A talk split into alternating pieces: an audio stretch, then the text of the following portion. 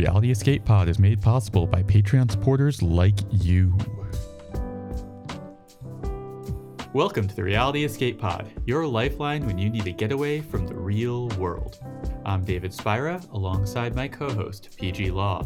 Together, we're exploring immersive gaming from all angles and we'll be joined by guests who really know their stuff. Today's guests are Anne and Chris Lukeman from CU Adventures in Time and Space in Champaign Urbana, Illinois. Welcome. Thank Hey, you. Thanks so much for having us. You guys are our first escape room designers and owners that we have actually had on this podcast. Yeah, no pressure. Yeah, no pressure. yeah, no pressure. You're going to be fine. We'll be gentle.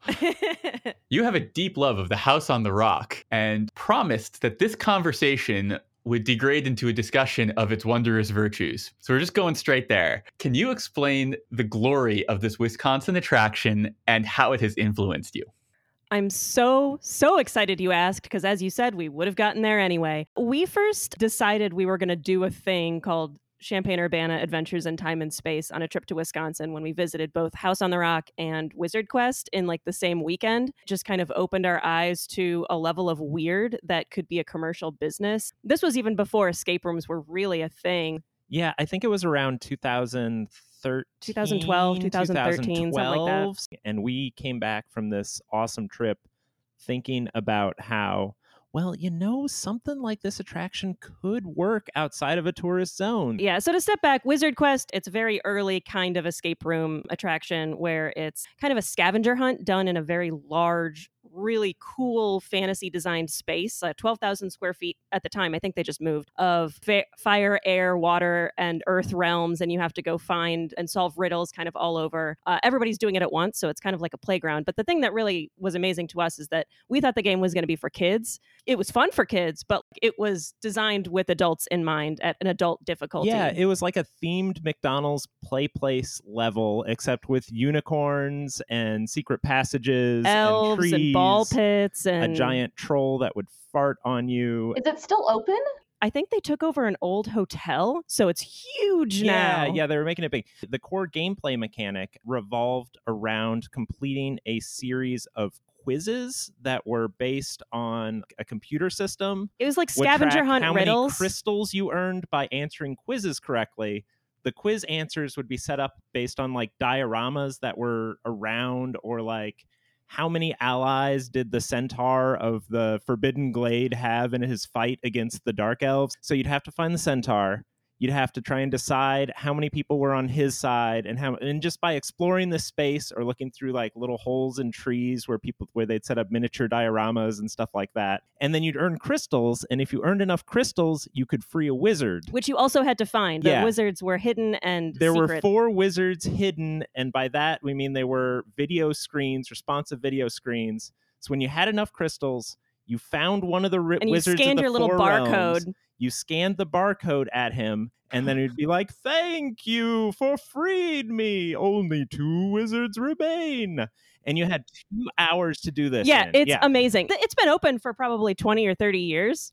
I've never heard of this before. They've upgraded. We haven't been there recently, but they've upgraded so it's all on tablets now and there are more quests. But everyone's doing it at once. So you can have 100 people in there and everyone's just like running around kind of yeah, so you'd have to navigate people who, if it was a rainy day, just needed to do something with their kids inside. Look, I'm not saying you're going to push kids out of your way frantically trying Yeah. to free the wizards, but I did.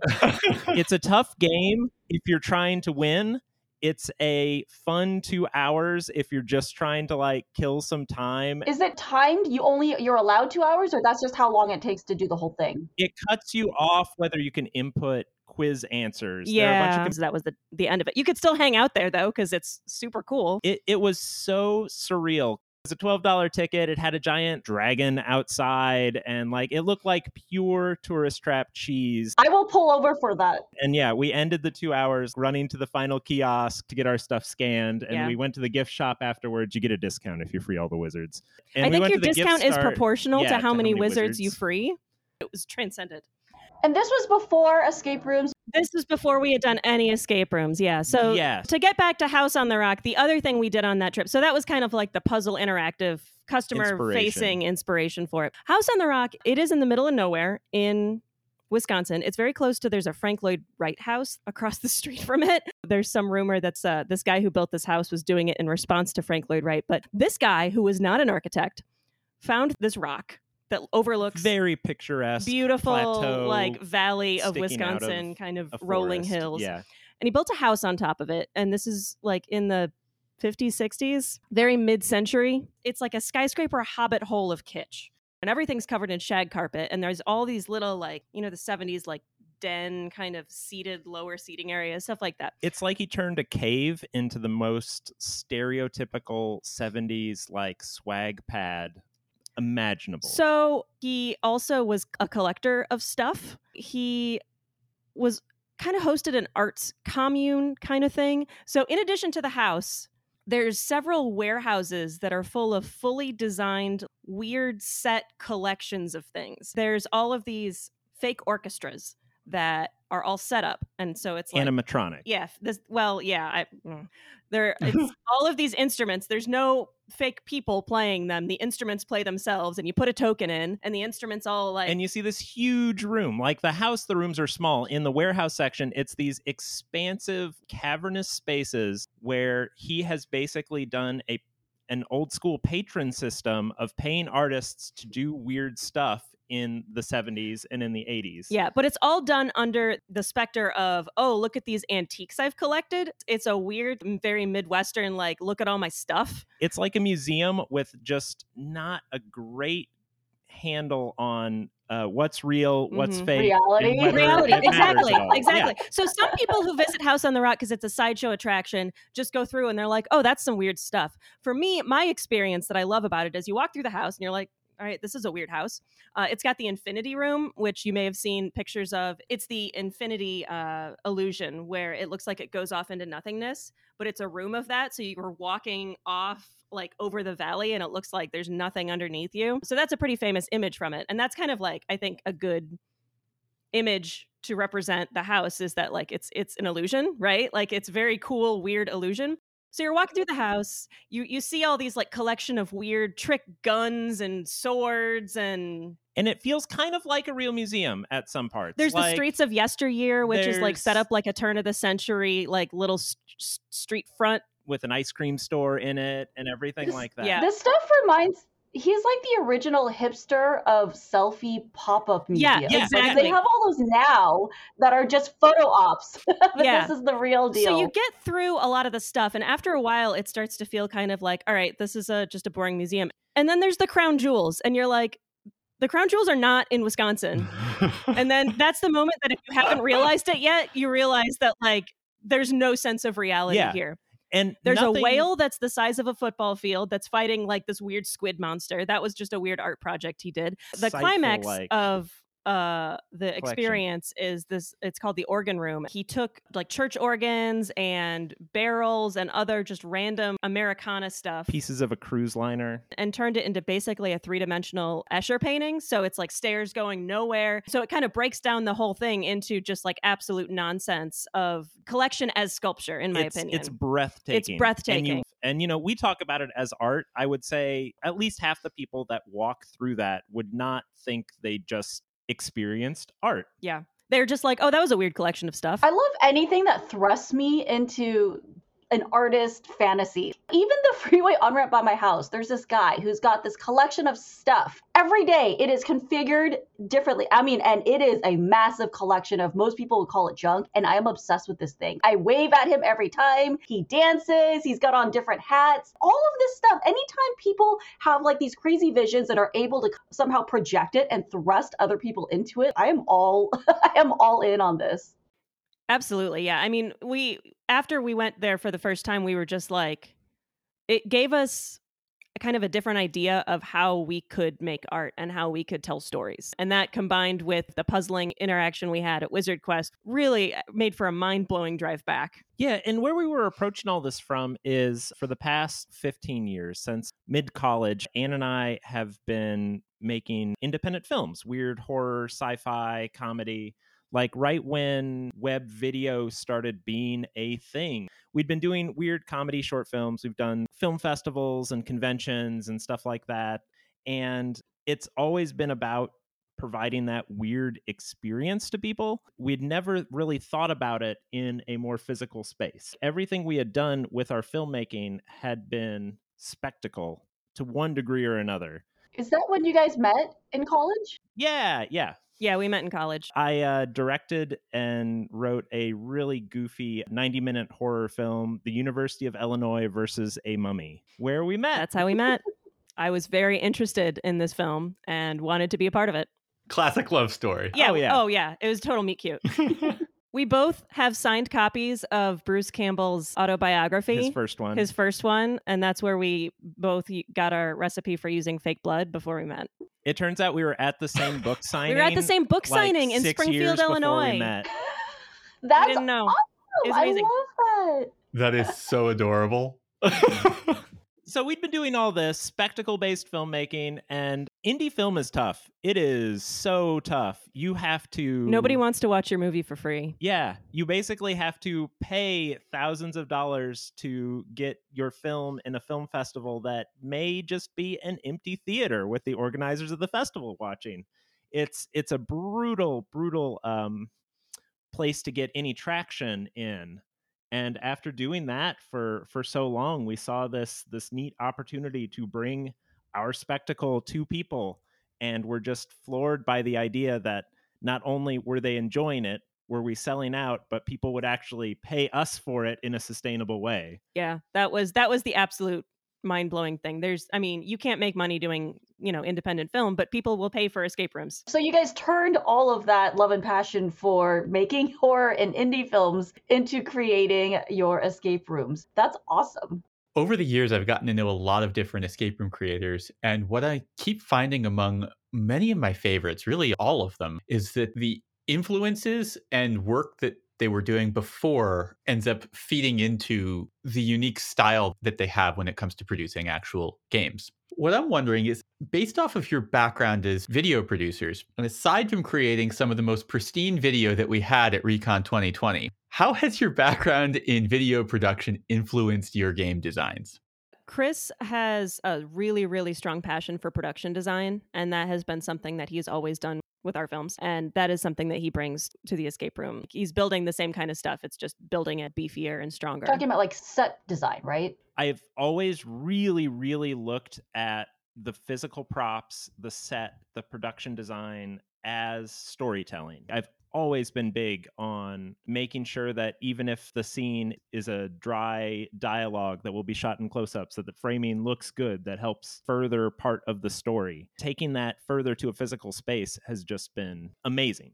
Thinking about it where if a player stands in the doorway, here's kind of how they're interpreting the scene. If a player decides to go back in this corner and look at the scene from there, what are they seeing? If I can stand anywhere in the room, it should feel like a picturesque lived in space and either tell part of the story, inform part of the puzzles, or be weird or be funny. it has to do one of those things. And exploring our spaces as we're in production of rooms, that's just kind of the process. Whenever we hit a lull or at the end of a long night or when we're in between resets for other games, I'll just pace around in the rooms in construction and just be like, what does this need? Is this something?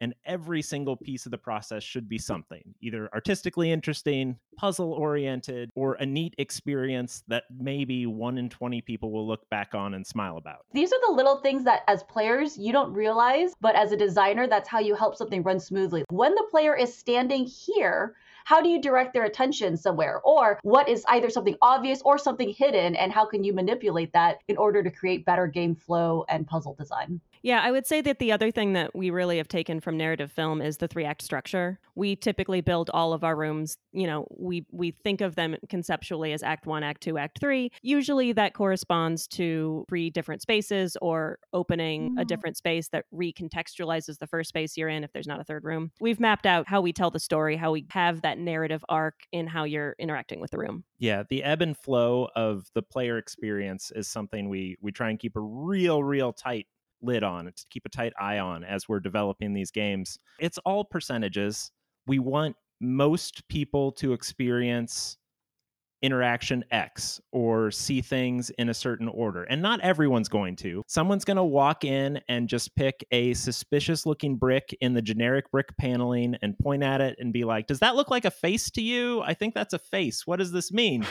and it's it's not the normal experience or people might find stuff out of the standard order and that shouldn't ruin the game. The goal is to have most teams experience most of the story in a very conscious level. And if they don't do that, it won't ruin their experience. But if they do do that, it's probably going to make them enjoy it more. Yeah, I mean, it's basically a bell curve. People between 20 and 80th percentile or whatever are going to experience the game mostly in the way we think they will. And then the outliers are just like either not looking at anything or immediately solving it because they're amazing at escape rooms. Yeah, and the the other part of that that I think we do do really well is taking into account the players that have never played before. The the grandparent bringing their grandkids to just fill an afternoon and people that have played a thousand escape rooms should still feel something if not challenging then interesting in the game. Yeah do you accomplish that by trying to accommodate both types of players within one room? Or do you think that it's better to be like well this room we'll recommend for beginners. This room we really created to cater to experienced puzzlers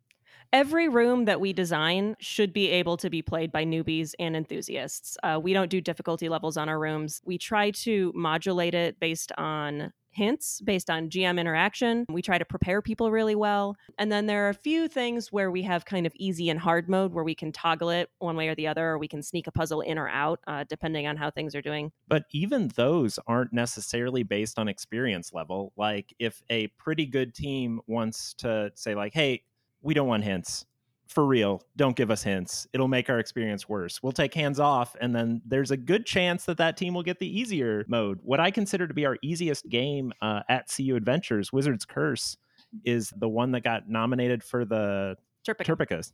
It's also our smallest game. Difficulty level doesn't necessarily correspond with how fun or how good a room is. We try to make it so that every group will at least make it to the final puzzle and have some kind of narrative conclusion. If they win at the final puzzle or if they don't win at the final puzzle, okay, they got there. And then for experienced groups, we want to make sure that we provide them with about 45 minutes of content. Yeah, I think even when people have sequence braked, no one has ever gotten out of one of our rooms faster than around 35 minutes. And that's that's great.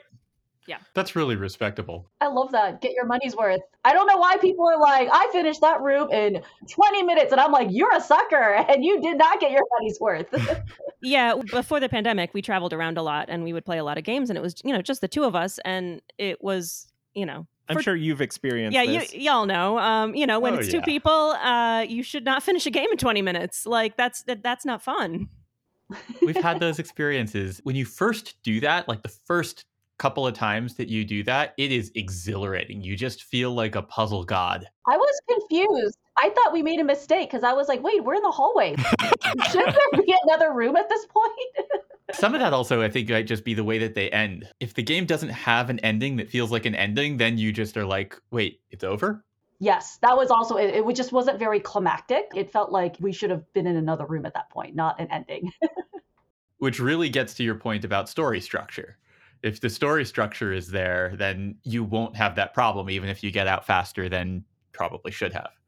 Some of our players still get confused when the game ends. Yeah, I mean, yeah, we we don't have an exit door for any of our games too. So, So, it's typically it is a voice like a character in the game saying, "You did it. You've saved the world." angelic choir behind them. And then people are like, "Did we win?" We're like, "Well, we just told you you saved the world. What more do you want, dude?" yeah, that was something interesting. Acclimating uh, the narrative was telling game masters like, no, you should just come in and tell them they won. I know the game just told them they won, but it it doesn't hurt and it makes them feel feel good. what was the reasoning behind the decision to have the game end in the room with the voice? Typically, a lot of games they end because you've whatever opened the door and you've escaped. You're out in the hallway. You're back in the real world. Yeah, none of our games use escaping as a mechanic. We are not really interested in locking people in and, and, telling that kind of story. The stories that we are more interested in are finding a MacGuffin, doing a magic spell. Uh, one the wizard's one ends with a duel with a wizard. Yeah, even in 2015, know, six years ago, we, we called our company CU Adventures in Time and Space. One of our things from the outset was we're not putting escape in the title. Yes, that is probably where the industry's going to absolutely solidify as this is what the experience is called but our games are not about escaping a room. And we can fudge it a little bit and be like, if people give us guff about it, we're like, oh no, you're escaping reality. It's escapism. Yeah, it's an escapism event. But like, it's always just been about adventure interactive storytelling. We still feel that puzzles are a great way to gateway that experience. And even when we started in 2015, we absolutely did not want to put locks on the doors. That just seemed like a terrible idea. We encourage people if they have a phone call or need to text somebody or if they have to go to the bathroom, just like step out of the room. That's fine. I, I don't want anybody having an emergency in our rooms. We've heard enough horror stories from people who are like in New Orleans or Andrew Preble's got some stories. Yeah, yeah he does. We get enough 21st birthday parties and stuff like that, or at least when we were uh, when we were rocking and rolling, that we don't want to lock people in. If they need to get out, they can get out. I haven't had a chance to play your games. Peih-Gee hasn't had a chance to play your games, but we know a lot of folks who have you're in a really small market doing really mighty things. What are some of the pros and cons that come with serving a smaller community? Rent. It is so cheap to live here. We're a small market we're not a tiny market right yeah people people sometimes say that it's a small town but i mean it's a 250 300,000 person metro area. That's not nothing. And on top of that, we have a rotating 30,000 person student audience at the University of Illinois. Are you guys by Chicago? We're, we're on the way to a lot of places. Yes, we're two and a half hours south of Chicago. We're two hours west of Indianapolis, and we're two and a half hours northeast of St. Louis. So we're very close to a lot of larger markets as long as we can support our true fans locally, we subscribe to like the true fan theory of filmmaking, where if you can get a thousand people that will support you no matter what you do. If you have those true fans, that will provide you with the insurance, with the base to go off and do bigger and better and more interesting risk taking things. Like Ria. yeah, we might subscribe to the same concept. Right. Yeah. yeah. I mean, if you're doing something really, really well for a very small group of people, they will love you for it as long as you don't betray that. Yeah. Trust. As long as you don't betray that, then, you know, you'll be okay. The university has allowed for several businesses to grow up around here that are just like U of I bucket list places. And that was always kind of our model there's an apple orchard that every student goes to. Uh, you know, it's an apple orchard pumpkin patch with like goats and chickens and all kinds of stuff. And we wanted to be like that. Every single student goes to that place at least once. At least once their during their four career. years here. We just wanted to do that. Like if we can get every student to come try us once. Yeah, that's a sustainable business model for the cost of living around here. We started super risk adverse. Like I so small. I think we not... subleased for eight hundred dollars a month it was a very inexpensive way to do it and then we were slowly able to build out from that because some of the other businesses that were in there left and so we are like okay well we'll take over this property. Eventually we managed the whole property and we had another building around the corner. We were like this is ridiculous. So we were able to do that over the course of two three years and then we kind of got into our now i think permanent location which currently is 11,000 square feet, but it's in a 90,000 square foot warehouse that we could expand into if we wanted to. So I think I think that's going to be enough space.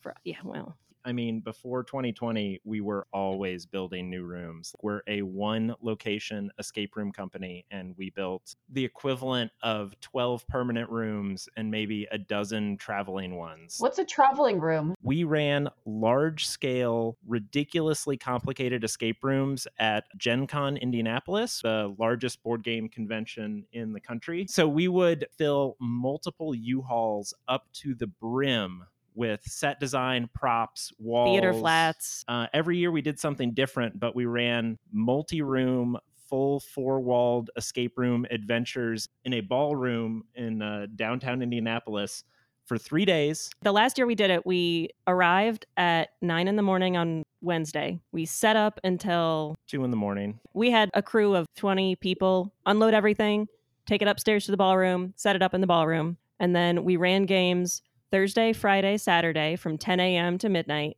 Sunday from 10 a.m. to 1, and then we tore it all down Sunday and brought it home Sunday night. and they would sell out months in advance. We ran uh, um, over 1,100 people through in three days. in three days, three and a half and a single half days through a Yeah. single game. That's crazy. How did you guys get involved with that? We had been doing the Gen Con Film Festival for a really long time with our weird stuff. So we had been go- we've gone to Gen Con every year since 2009. So we just emailed Derek, Yeah, the events guy. the event guy, and we'd known that they'd had an escape room once before, but it was something along the lines of it's a series of locked Yeah, crates, lock like, boxes. it's just lock boxes on the ground.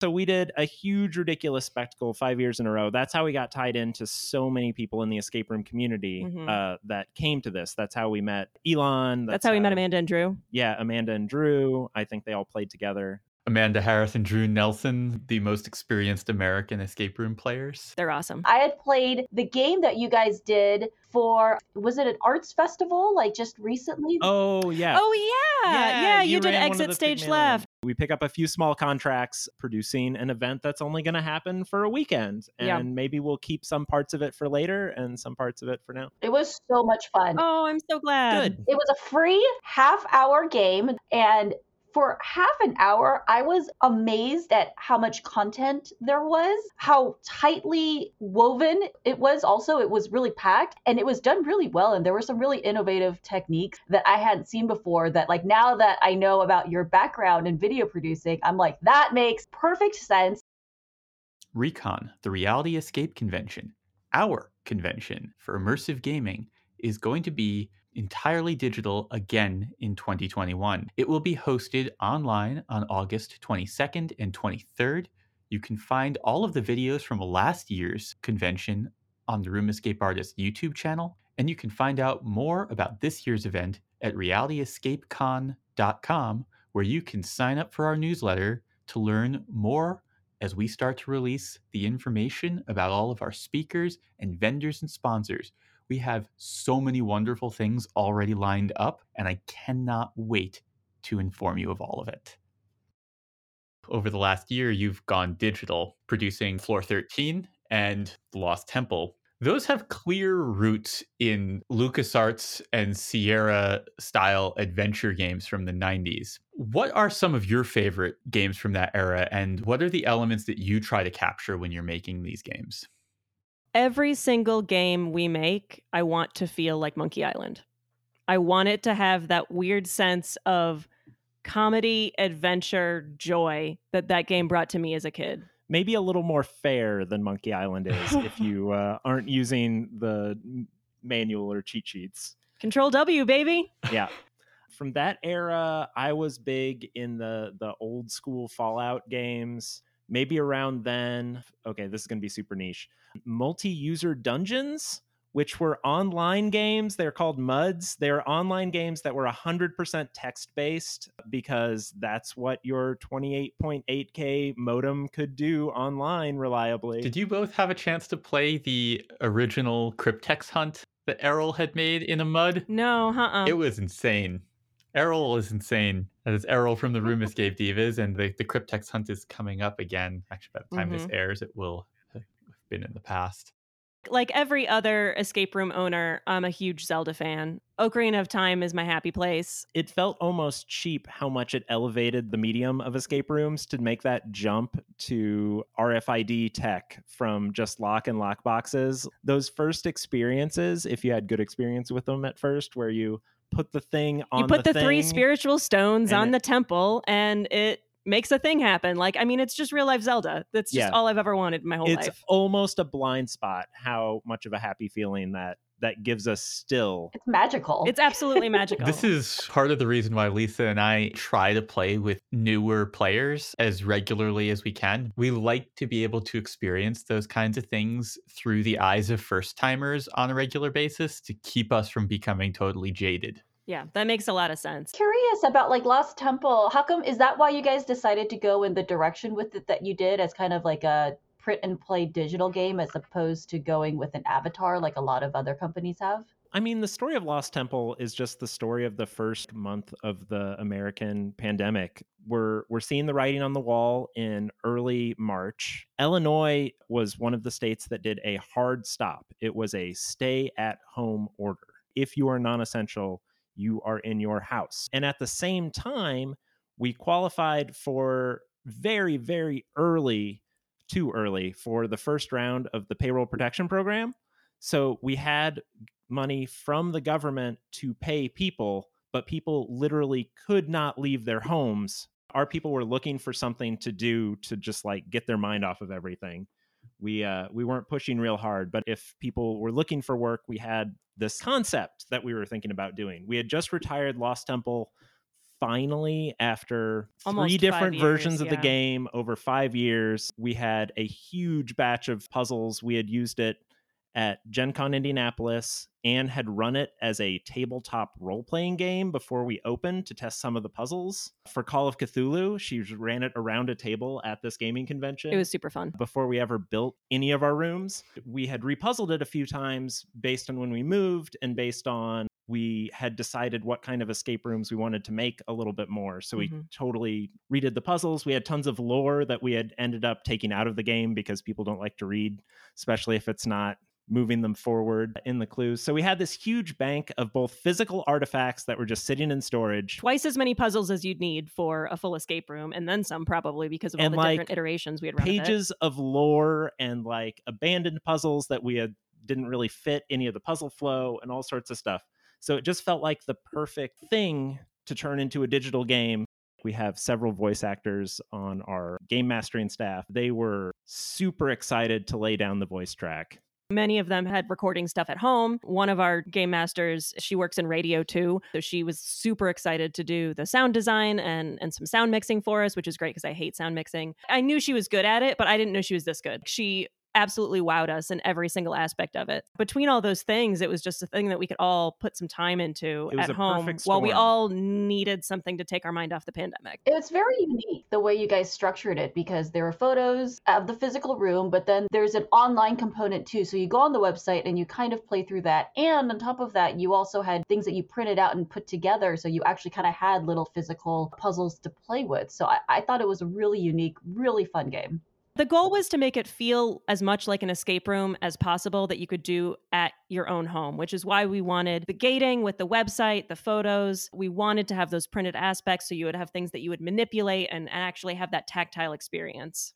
it really nailed that. And for me, it was the first game I had played in quarantine that really gave me a taste of the joy that I loved about playing real life rooms. It was a really powerful thing for me. And, I, and it was definitely at a point where I was not thrilled to sit down and play the games that were coming in at the time, to be totally honest. And that was the first time where I sat down and something made me feel connected again. It honestly helped me.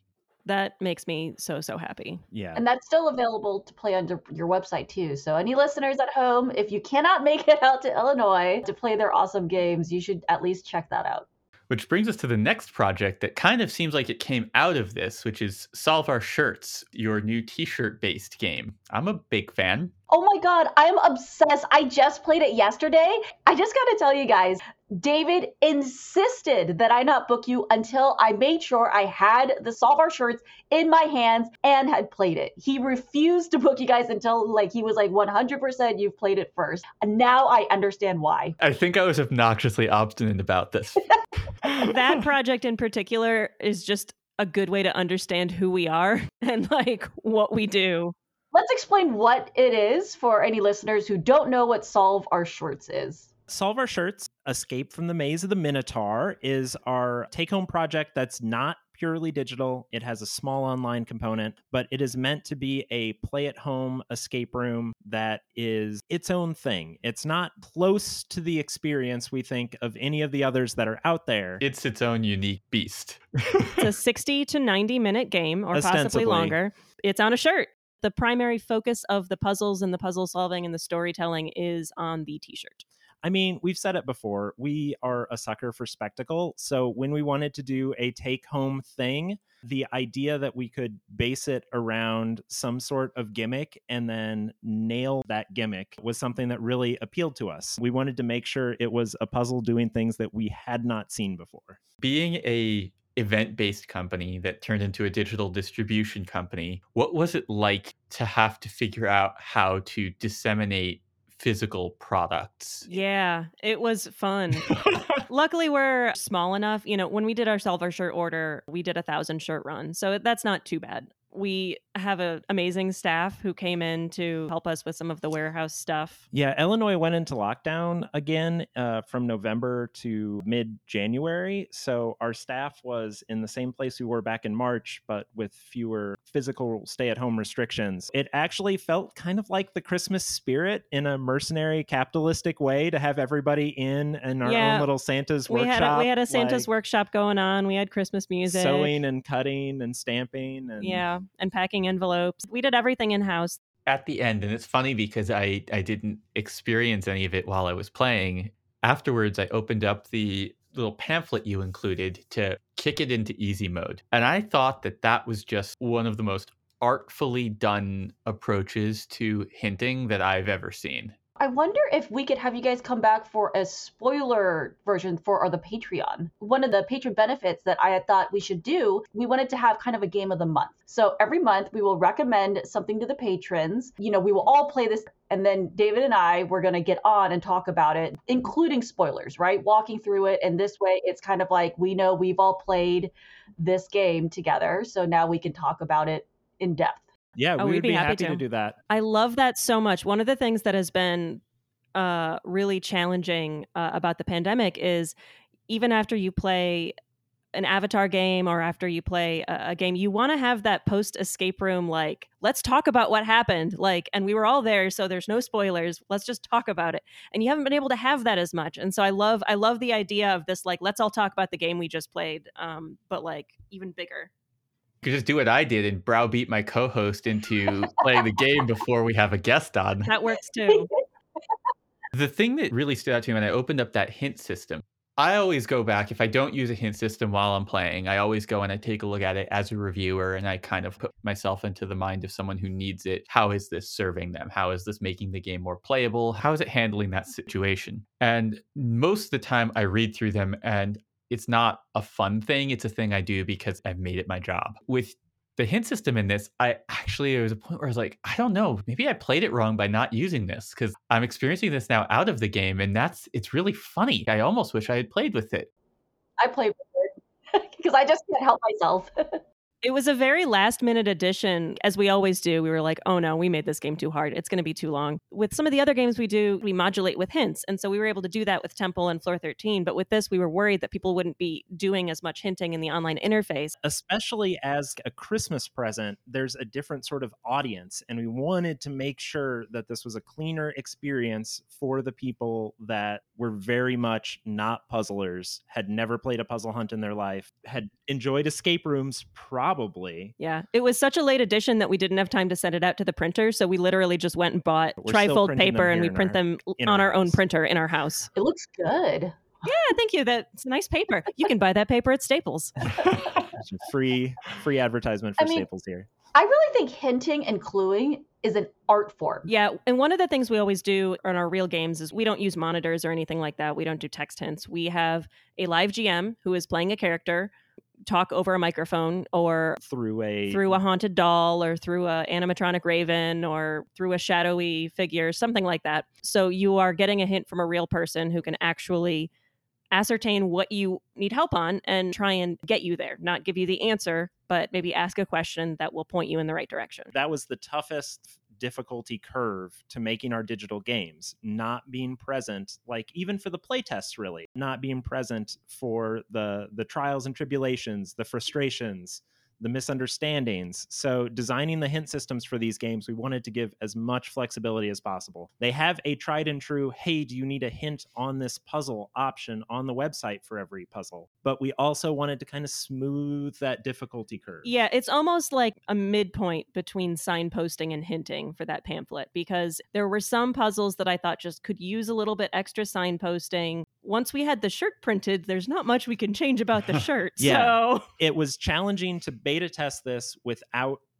the physical garment and we couldn't really have the physical garment until we had all 1000 of them. It was a different kind of challenge because with escape room beta testing it's like okay well this didn't work let's change it. But this we we really had something baked in that if something didn't totally work in play testing we just had to work around it and find a different solution. And the perception of the shirt is that it is a light game like you you look at it it looks jovial it looks light you're like oh maybe this is like half an hour of puzzles and then i get a shirt sort of thing but it can be a challenging game so we wanted to make sure that the expectation more closely met what the actual product was like what the experience was and that's that's one way that we really like doing the pamphlet um, and trying to make sure people's egos weren't too bruised to open the pamphlet but also if they're intense puzzlers we didn't want to make it feel like a you're dumb if you need this here's your run book.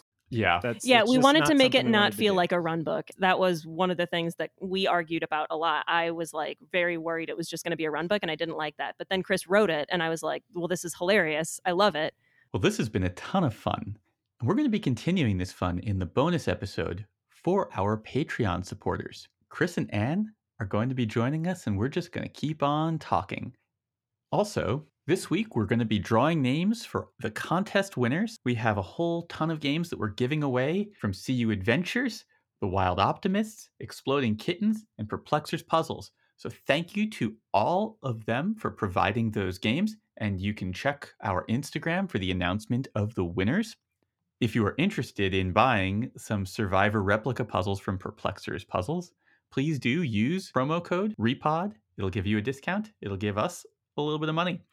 And lastly, you can find all of the show notes on roomescapeartist.com. We have pictures of a whole bunch of the things that Chris and Anne were talking about, especially some of that stuff from House on the Rock, which sounds wild. It looks wild. You should check out those pictures.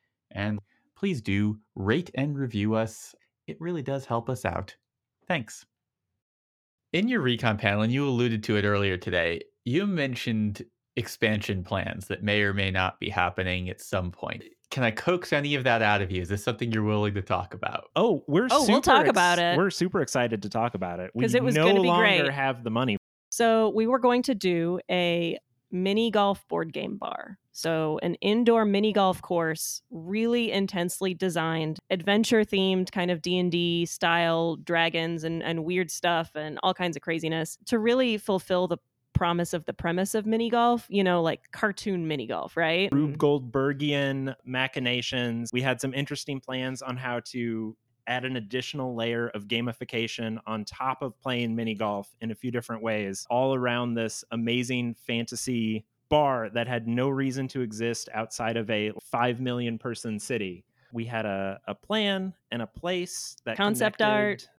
you go to play this crazy weird artistic mini golf and then you have a fancy cocktail it's not a bar it's a mini golf place that has a bar we were going to add board game asca- aspects to it and private rooms for playing d&d and maybe um, you know we paid gms space assigned for weird experimental. This isn't an escape room. This isn't mini golf. This is Mm-hmm. a game that uses a lot of the things that we've made in escape rooms. See if you throw it, throw it on the wall, and see if it sticks. Uh, but instead of using the money that we had for that we used that money to not go under in Yeah, 2020 to pay our rent for the so last 12 months. maybe someday Uh, that sounds like so much fun. One day. But in the meantime, I can tell you that when I can travel again, Lisa and I are planning on visiting Champaign Urbana to come and visit you and play these games. And in the meantime, we wish you all of the success in the world because I want you to make a pile of money so that you can make this crazy thing. And then I'll come back to Champaign Urbana and play it. I so badly want all of this stuff to exist. thank you us too Things things are looking up. Are you guys working on more shirts? Yeah, we mo- we want to do another one now because it seems like people really like it, and the pandemic is still going to be around for a little while. So it's another good at home experience. And then I think we'll at least make it an annual thing for kind of the holiday time as a gift because I think they will continue to sell well both online and in our lobby when people are able to come back in. You keep making them and we'll keep buying them.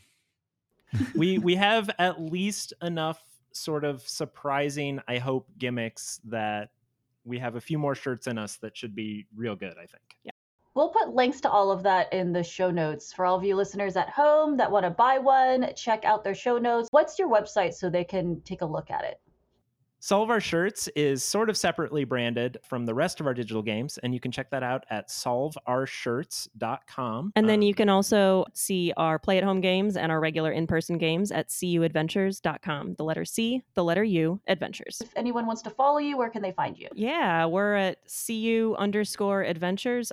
Uh, you can also find me personally on Twitter at a Lukeman. Chris is also on Twitter. at Dr. Puzzles. I just wanted to make him say it. It's a good Twitter handle. Thank you so much for joining us. The Reality Escape Pod is brought to you by RoomEscapeArtist.com, your home for well researched, rational, and reasonably humorous escape room and immersive gaming content. We'll catch you next time. If you're enjoying this podcast, you should join our Patreon. Some of the perks include a patrons only Discord and exclusive bonus podcast content.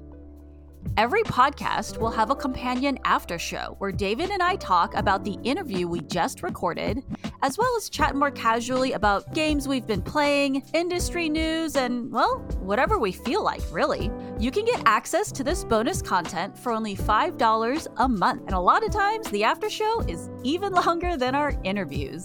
$15 gets you access to the Spoilers Club, where we pick a game each month and then we will discuss the game after we've all played it. This month, we'll be playing and discussing Locurio's The Vanishing Act. Make sure you've played the game before listening, and we can spoil to our heart's content.